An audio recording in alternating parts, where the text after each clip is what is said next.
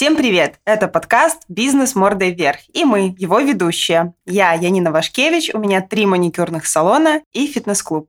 И я, Саша Кацеба. Я преподаю английский язык, являюсь ментором преподавателей и веду еще один подкаст, который называется «С тобой все ок». Его, как и «Бизнес морды вверх», можно послушать на любых подкаст-платформах.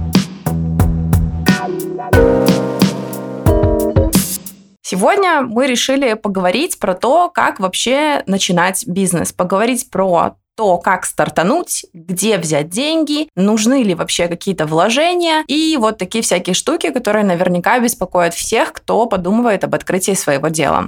А ты знаешь, где взять деньги? Я не знаю. Ну, вот это хороший вопрос, конечно. Я э, думала, что ты на него сегодня ответишь. Ну, мы попробуем поразмышлять на эту тему. Возможно, э, накинем какие-то варианты, где взять денег, э, но это не точно. Поехали.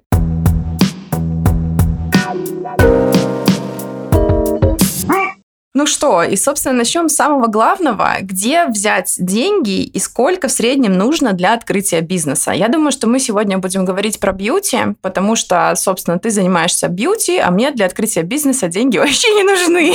Поэтому давай поговорим про то, э, в чем ты хорошо разбираешься. Расскажи, как у тебя вообще было, э, с чего ты начинала, с каких вложений. Короче, рассказывай.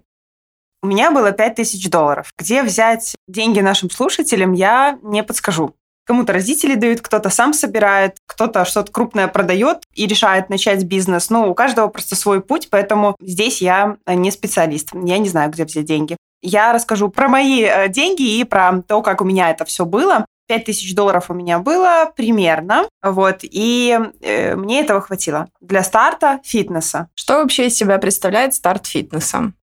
Сегодня вот я хотела бы говорить про два э, таких направления. Старт фитнеса и старт салона. То есть мы их будем э, периодически где-то сравнивать. Если так коротко, стартовать э, с салоном сложнее.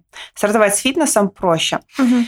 Для старта фитнес-клуба нужно помещение, то есть аренда помещения. Обычно, когда вы арендуете помещение, то нужно отдавать еще залог за последний месяц аренды. Ну, как с квартирами ну, чаще да, бывает. Да. Аренда нужна, залог нужен, нужны зеркала, нужен, как правило, ламинат. Мы укладывали ламинат в, во втором уже филиале. В первом у нас лежал ламинат, нам повезло. И что еще? Желательно кондиционер, но в целом стартовать можно без кондиционера. А какое-то оборудование для фитнеса? Тебе нужны там фитболы, что-то еще, какие-нибудь МФРки, скакалки, я не знаю, что-то еще нужно для фитнеса? Э, начинать можно, ну, по крайней мере, вот у меня было направление пилатес, Пилатес может быть без оборудования, то есть это просто коврики. Мы покупали коврики и фитболы мы купили еще. Но фитболы тоже не обязательно, можно уже с первых, э, с первых выручек покупать, как-то до, дооборудовать зал так, чтобы оборудовать его целиком. Но я такого не видела. Я сейчас открываю второй зал на Дзержинского, и даже там мы не будем покупать все сразу. То есть какое-то оборудование у нас есть, мы можем там из первого зала перекинуть во второй. Без какого-то оборудования просто можно обходиться. Первые там полгода, месяцев 8 вы точно можете вытягивать на ковриках, фитболах и гантельках. Если мы говорим про пилатес и такие спокойные направления, йога, там будет еще кубики и ремни. Угу. Вот. Ну, то есть как, это... Какие это... ремни? Чтобы бить людей. У нас неправильная йога. Не пуки, неправильные пчелы, неправильный мед. Да. Э, ремни для йоги есть. Это для кольцевых захватов и для для тех людей, у кого гибкость не очень хорошая, а, в общем, они помогают, ну, как вспомогатели такие. Вот, но в целом можно обходиться без этого. То есть э, начинать тренировать можно на коврах. Ну, коврики, конечно, хотелось бы, чтобы сразу были нормальные, потому что это э, на там год, на два такая, такая инвестиция. Mm-hmm. Есть лайфхак, как выбрать нормальный коврик? Не буду ничего говорить про коврики, это все очень субъективно. Кто-то нас слушает, кто будет вести йогу, кто-то силовые. Это реально очень разные направления и очень разные ковры. Из таких лайфхаков, которые вот э, я бы сейчас э, сказала, ковры идеально покупать те, которые можно повесить. Вот, потому что когда они лежат в куче, когда их складывают, э, нужно их постоянно перекладывать, чтобы они не, не затухли. Mm-hmm. Вот, когда ты вешаешь коврики, то они все время проветриваются. Вот. Ну, это такое, просто мелочь. Ну, все равно полезно, например. Я просто подумала о том, вот если бы я сейчас вдруг внезапно решила открыть фитнес-клуб, да я вообще хз, какие коврики, какие фитболы, какое что. Ну, скорее всего, люди, которые подумывают об открытии фитнес-клуба, знают о фитнесе побольше, чем я. И, наверное, представляю, чем отличаются коврики для йоги и коврики для силовых. Но, тем не менее, мне кажется, проговорить это почему бы нет. Да, я тут накинула такой целый список э, вообще э, куда уходят деньги на первых этапах. То есть э, для открытия фитнеса размером примерно 60-70 квадратных метров понадобится около 5 6 тысяч долларов. Ну вот мы будем в такой валюте говорить, которую все понимают. А столько квадратных метров это группы на сколько человек? 70 метров. Ну, если целый зал 70 метров, то это 11-12 человек угу. будет хорошо так помещаться. Хорошо, понятно. Э, достаточно свободно. Нужно, чтобы помещение было без колонн, желательно. То есть либо это, ну, это просто сложно найти такое помещение, которое будет 70 метров без колонн. Колонна будет чаще всего либо где-то посередине, что, конечно, хуже всего. То есть такое помещение я бы вообще не брала. Мы выбирали, когда на Дзержинского помещения у нас колонна была, не было вообще, мы долго не могли найти помещение без колонн. Колонна есть у нас, но она сзади больше. Не мешает. Да, она не мешает. Нужна стена, которая была бы, на которую можно было бы повесить зеркала, и чтобы там не было никаких выпуклых частей. Вот зеркала э, тоже такой момент важный часто маленькие фитнес-клубики, они с такими узенькими зеркалами. Вот это вот вообще провальная история. Узкие зеркала стоят дешевле. То есть, ну, все равно, когда у тебя вся стена зеркальная, ну, это же стена, она же не целое полотно, она состоит mm-hmm. из кусков. Конечно. Вот, и, и нужно брать зеркала самой большой ширины. Это, по-моему, сейчас полтора метра. Вот мы будем заказывать в новый зал. А, полтора метра полотно. Вот, чем больше полотно, тем оно дороже, тем оно сложнее в монтаже, но это хорошая инвестиция. Тогда людей не разрезает пополам просто. Вот. Ну и где-то получится у нас там три таких кусочка, то есть 4,5 метра будет полотно. И еще не экономьте на высоте. То есть ее ну, высота нужна хорошая. Не от пола, ну там от пола можно, например, сантиметров 30 отступить. Вот. И высота около двух метров примерно должна быть, чтобы действительно было красиво и качественно. Вот. И пройду дальше еще немножко по списку, э, что нужно для старта. Это стойка ресепшн, это какое-то место ожидания, это раздевалка, это ламинат, иногда не надо, иногда надо, это зеркала, ну, некоторое оборудование. Я посчитала, примерно 5-6 тысяч долларов можно уложиться, это уже с залогом, там, ну, если, допустим, аренда будет там 500-600 долларов в месяц, то, ну, вот вам на это хватит. Вот. Может быть, даже какая-то вывеска небольшая. Хорошо, с фитнесом чуть-чуть понятно. А что про бьюти? Сколько нужно денег, чтобы открыть небольшой бьюти как это правильно? Бьюти-салон, бьюти-салон. Угу. Давайте будем говорить примерно такой же, э, такого же масштаба, такая же площадь. Допустим, салон 70 метров. Это может быть, ну, понятно, в зависимости от планировки. У нас на 70 метрах умещается 4 маникюрных места, то есть стойка на 3, плюс маленький дополнительный столик, который мы думали, что он просто будет дополнительный для сезона. В итоге он работает постоянно. И два педикюрных места. То есть это, получается, 6 рабочих мест mm-hmm. и бровист, седьмой. Вот, мы умещаемся на 70 примерно метрах. Для открытия вот этого э, салона ушло примерно много, до около 25 тысяч долларов. Mm-hmm. Вот. Но это мы возводили стены. То есть у нас было помещение, у нас все помещение в фоке 140 метров, но оно делится. То есть 70 занимает фитнес и 70 занимает салон. Мы возводили стены, оно было абсолютно пустое, просто с колоннами. Вот. Там не было замены плитки, там не было, мы ничего не делали в санузле, то есть он как был, как мы его сняли, так он сейчас и есть, вот, но ушло много на перегородки. Мы такие хорошие перегородки делали со звукоизоляцией, вот, поэтому ушло много. Но я думаю, что если э, снять помещение уже такое готовенькое, куда не надо ничего, где не надо ничего перегораживать, то около 10 тысяч долларов нужно на это. Дорого стоит оборудование для маникюрных, э, педикюрных вот этих вот мест. То есть это пылесосы, фрезы. это фрезы, это аппараты. Да, аппараты должны быть сразу же там, вот, ну, мы сейчас уже остановились на том, что мы там нового производителя там маратон покупаем, потому что они действительно более качественные и меньше ломаются. Ну, я прикинула 7 10 тысяч долларов это я говорю про очень скромные салоны. То есть это не из говна и палок, но это и не супер какие-то крутые. Ну вот из последнего, например, мы в январе 23-го открыли прямо на вокзале, то есть на ну, классной локации э, у нас э, есть филиал. И там ну, уже уровень повыше, чем в двух наших других салонах. Там у нас ушло около 20 тысяч долларов на открытие. Но там очень высокие потолки, там, ну, дорогая краска, там мебель получше, там резные там эти пылесосы хорошие. В общем, и то мы еще сейчас не все доделали. То есть есть штуки, которые мы еще продолжаем покупать. Все равно даже на этом этапе нет такого, что мы полностью оборудуем салон и выдыхаем. Нет, все равно что-то докупается, меняется. Э, не было у меня еще такого в моей практике, чтобы где-то не накосячить, чтобы вот все там ровненько подсчитать, э, вот все равно, в общем, дополняем всегда наши салоны. Угу. То есть по-хорошему нужно иметь какой-то запас денег и запас времени на старте, чтобы пофиксить что-то, что идет не так, потому что, скорее всего, что-то идет не так всегда.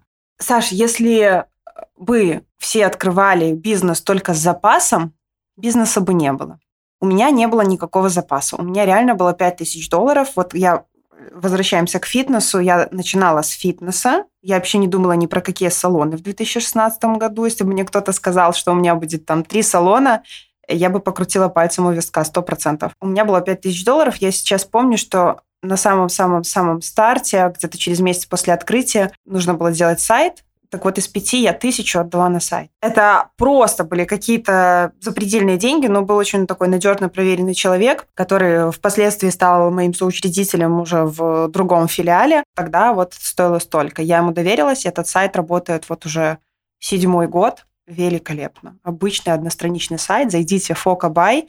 Ну, вот этот сайт стоил тысячу долларов тогда. Просто какая-то неимоверная сумма. Вот, но у меня не было вариантов. Меня там еще у кого-то я спросила, у кого-то программиста, мне, ну, в общем, я как-то ему не, не знаю, не хотела ему отдавать mm-hmm. эти деньги, вот, ну и э, в итоге сложилось как сложилось, э, выбрала второго и не прогадала. Вот. Тысяча ушла на сайт, а тысяча ушла на аренду. То есть у нас была аренда там типа 500 долларов в месяц, ну и вот надо было залог этот оставить за последний месяц. То есть прикиньте, из пяти Две тысячи сразу забрали, угу. осталось три. Делай, что хочешь, да? Да, то есть мы раздевалку делали с Юлькой сами, там какие-то доски, помню, покупали, я купила маленький шуруповертик такой, боже, он такой, как детский.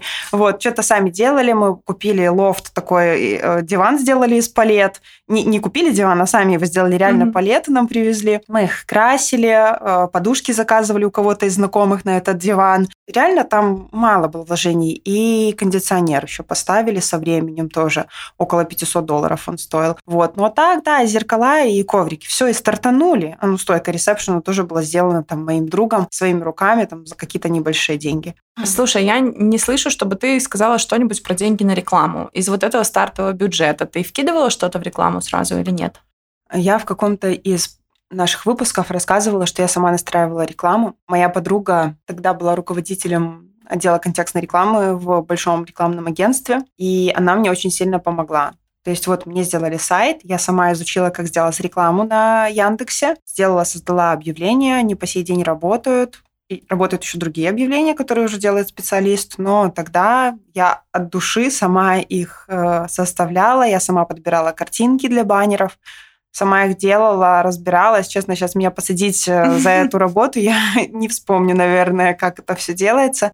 В Яндексе есть база знаний, кстати, вот кому интересно, и в Гугле, и в Яндексе есть база знаний, по которой вы можете сами научиться настраивать контекстную рекламу. Там она огроменная, просто но это реально, это бесплатно. И тогда, да, э, сейчас, конечно, у нас уже на рекламу деньги уходят там по безналу, все это мы вот оплачиваем там, специалистам, но Тогда я просто закидывала деньги через... Они назывались Яндекс Деньги. Mm-hmm. Что за такое? Да, да у, меня, деньги. у меня был Яндекс кошелек. В общем, я закидывала вот так, типа, 20 долларов закинула, они там скликались, какие-то лиды пришли, какие-то клиенты остались, реально работала очень хорошо реклама. Я точно знала, что я там закину 20-30 долларов, и к нам придет там, не знаю, там 5-6 человек позвонят, из них там четверо дойдут, из них три купят абонемент. У нас конверсии были сумасшедшие просто, потому что да, мы вкладывались максимально. Звучит довольно нереально, мне кажется. Ну да, тогда было так. Поэтому рекламу можно настроить самим,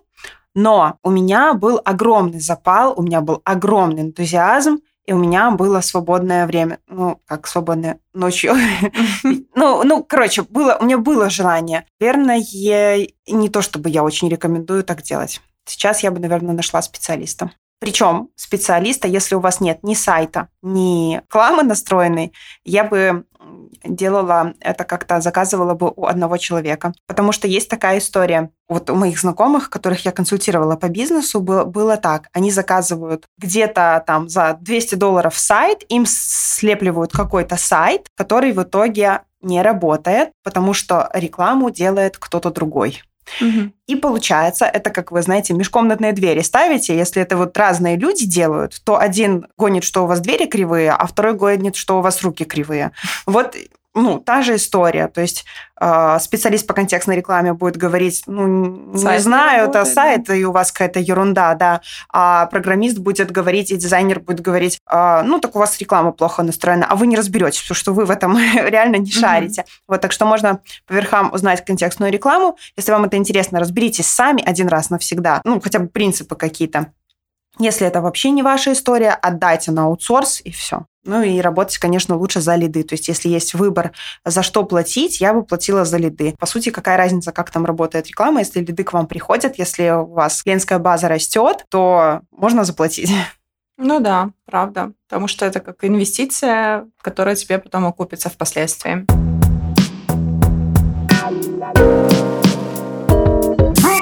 Хорошо, мы поговорили про стартовый капитал. Давай поговорим теперь про деньги, которые нужны на расходы на первое время, потому что в любом случае ты как бы запустился, но дальше-то все равно тебе нужно там платить людям зарплату, если у тебя есть наемные сотрудники, покупать, если мы говорим там про ногти, там покупать какие-то, короче, лаки, еще что-нибудь. В общем, расскажи чуть-чуть подробнее, как э, вообще все это устроено, какие обычно бывают расходники и сколько на них примерно нужно денег. Давай опять э, выделим две части. Это фитнес и салон. Сначала про фитнес э, поговорим.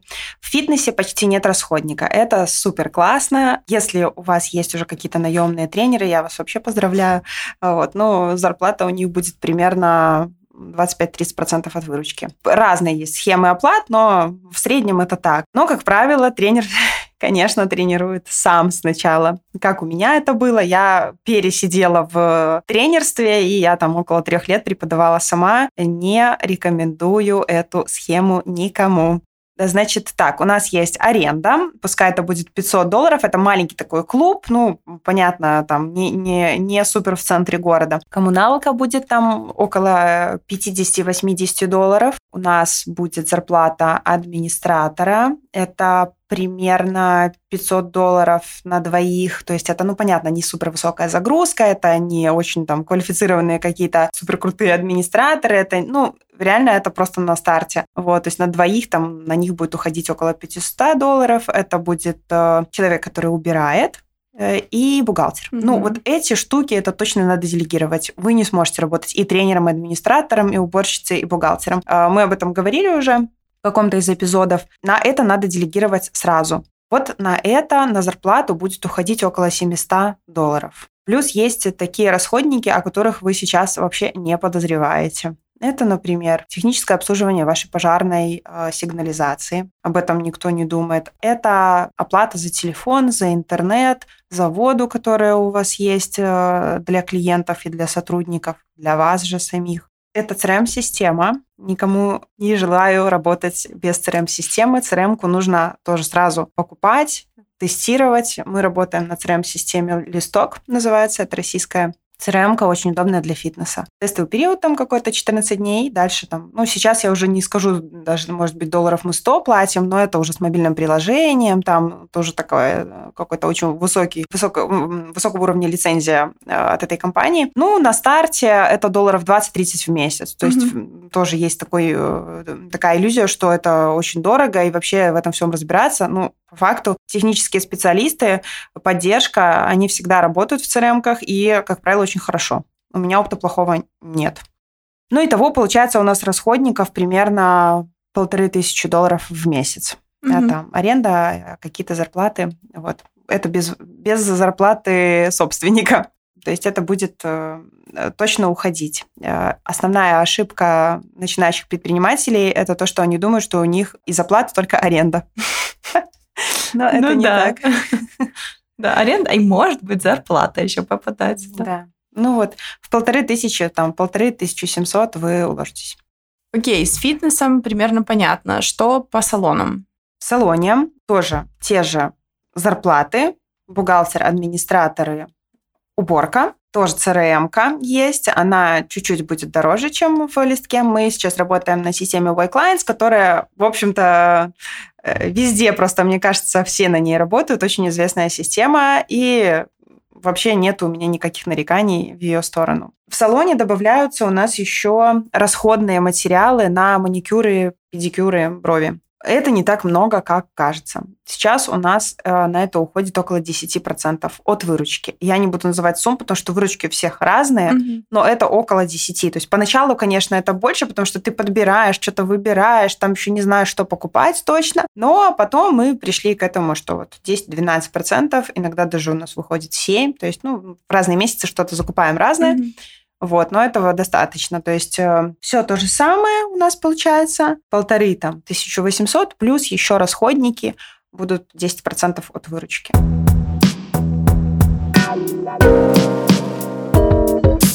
Так, с затратами понятно. Так а что по прибыли вообще? Когда ждать вообще первую прибыль? В таком бизнесе, где, как правило, задействуется собственник максимально, то есть это либо тренер, если мы про фитнес поговорим, либо это мастер парикмахер, либо мастер по маникюру. Скорее всего, что он будет работать много. То есть mm-hmm. тут непонятно, да, где зарплата его как мастера, а где вообще прибыль. Лучше сразу эти э, две штуки разделить. То есть вот вы, когда будете учитывать э, там, в экселевском документике, не дай бог, в блокноте, ваши расходы, то вот себя как мастера и себя как тренера тоже нужно выделять. И себе нужно платить зарплату вот этого вот тренера и мастера. Тогда вы будете примерно понимать, сколько будет уходить на вашего нового мастера, нового тренера, когда вы будете нанимать. И вы сможете разделять прибыль и зарплату. Деньги из бизнеса лучше не вынимать.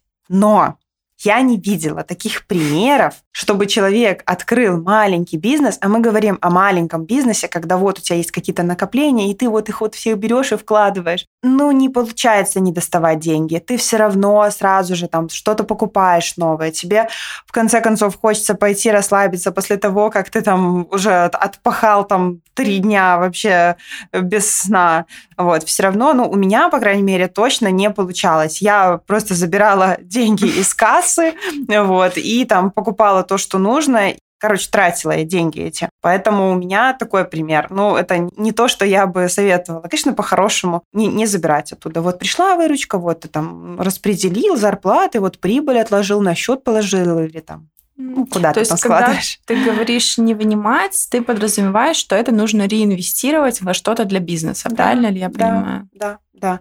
Угу. Ну, конечно, хотелось бы, чтобы какие-то еще накопления там были. Но э, это, это только теория. На практике так, к сожалению, получается редко. Но есть люди, которые действительно, там вот у них, например, есть какая-то еще там работа дополнительная, да, но... Еще же, одна. Еще одна, да. Но, опять же, я не хотела бы так. И они, например, четко разделяют. Из моего бизнеса я не буду забирать деньги, вот у меня там какая-то зарплата или фриланс есть, или кто-то дает мне деньги, или там вот у девушки бизнес, например, а ее там муж, э, муж ей э, помогает, дает ей деньги, то, ну, ну и мы такие случаи не будем рассматривать. Мы говорим о человеке, который прям работает на одной работе, mm-hmm. на своей, в своем новом бизнесе. Вот сложно не вынимать, сложно не брать себе лишних денег каких-то. Да и не надо. Честно, я, я не вижу ничего в этом плохого, если ты там какое-то время будешь эти деньги ну, брать и тратить на себя. Ну, блин, реально, если себя во всем ущемлять на начале, у тебя просто не будет никакой энергии и желания, потому что ты, ты открываешь свой бизнес, а по факту ничего хорошего не видишь, видишь только работу. Вот, единственное, что, ну, просто учитывайте это. Вот если забрали, ну, так и напишите, что забрала, ну, себе на зарплату, как бы, вот. Окей, э, мы вроде разобрались, что делать с прибылью, так как когда ждать-то? У нас э, первая прибыль, ну вот такая прям, когда затраты меньше, чем выручка, стала, наверное, месяцев через пять около того. Но ну, мы открылись слушай, в октябре. довольно быстро, мне кажется. Да, но мы открылись немножко вне сезона. То есть мы упустили, то есть это было там э, середина октября, то есть уже ну, считается, что это середина фитнес-сезона. То есть пока мы там открылись, пока нас узнали, это уже там, считай, декабрь был. Вот, ну да, где-то в месяце на пятом, на шестом какие-то появились деньги, прям немножечко свободные. Вот про окупаемость говорить не буду, потому что у всех будет разная окупаемость в зависимости от того, сколько денег вложили. Это достаточно быстро, да. Это не, ну, но я же и работала сама. То есть э, первое время я сама тренером работала одна. У меня были только администратор и все. Из да, сотрудников не забуду меня... никогда твои 80 часов тренировок. Да, да, это было так, ну так не надо. Мы поговорим э, в следующем выпуске про найм, когда нанимать сотрудников и как. Не надо упахиваться. Лучше сразу нанимать, тогда быстрее будет. Прибыль, может быть, э, будет чуть-чуть позже, но она будет расти гораздо быстрее. И вы будете в адеквате.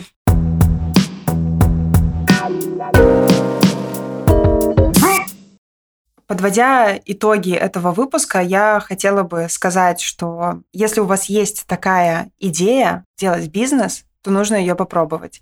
Самый лучший бизнес получается из хобби, поэтому обратите внимание на то, что вы делаете бесплатно, чему вы уделяете больше всего времени, какому вашему хобби. И из этого тогда лепите бизнес. Начинать можно с небольших сумм. Не обязательно это должны быть какие-то огроменные инвестиции. 5000 долларов – это не очень большая сумма на что их потратить, важно понять в начале, а не по ходу. То есть сядьте, составьте таблицу. Да хотя бы в блокноте, если в таблице есть какая-то проблема, напишите списком по пунктам аренда, коммунальные расходы, то, что я там озвучила, какие-то мелочи, зарплаты, посмотрите в интернете, что сколько стоит. Лучше возьмите с запасом. Видите там э, какую-то сумму от 8 до 15 долларов, так возьмите 15. А еще лучше проконсультируйтесь, позвоните, спросите, сколько реально вам обойдется там этот коврик или это оборудование для маникюрного салона. Вот, прозвоните. Я звоню обычно там в три компании и среднюю какую-то цифру пишу. Вот, точно составьте список, подбейте, посмотрите, без чего можно обойтись, без чего обойтись нельзя